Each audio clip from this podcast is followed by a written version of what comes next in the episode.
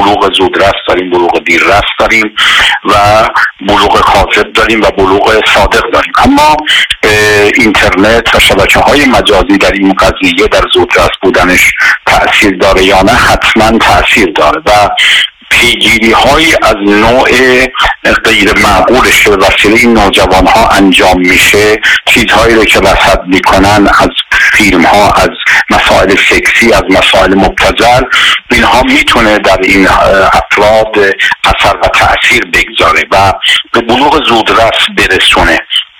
و اما در اینجا اصلا اول ما باید این نشانه های بلوغ را هم بشناسیم و بدونیم که از این نشانه ها می‌فهمیم که این کاذب هست یا صادق هست.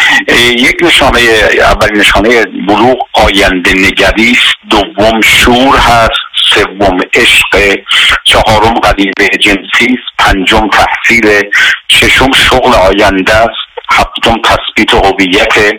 مشخصه اصلی بلوغ و پدیدار شدن ویژگی های جنسی در فرد است.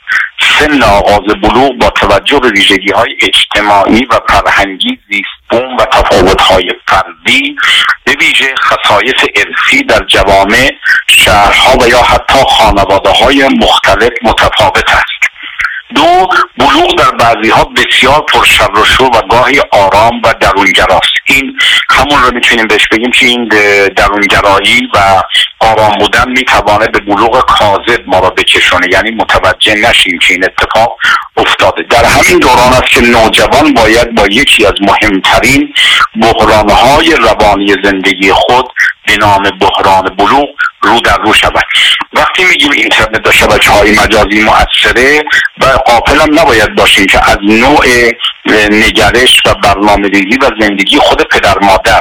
مثلا در محیطی که می‌بینیم بعضی وقتا سن مادر با فرزند خیلی فاصلش کمه ولی مادر لباس های خوب نمیپوشه یا پدر با دختر همینطور خیلی آداب خانواده و آداب محرم نامحرم اون چیزهایی که بالاخره باید دقت بشه نیست. اینها هم مثل همون اینترنت مثل شبکه مجازی تهدید کننده هست برای بلوغ. البته گفتیم که مسائل اجتماعی فرهنگی و اینکه اصلا خود منطقه خود تغذیه و خود آزاد گذاشتن فکر و ذهن و مغز در این قضیه بسیار موثره.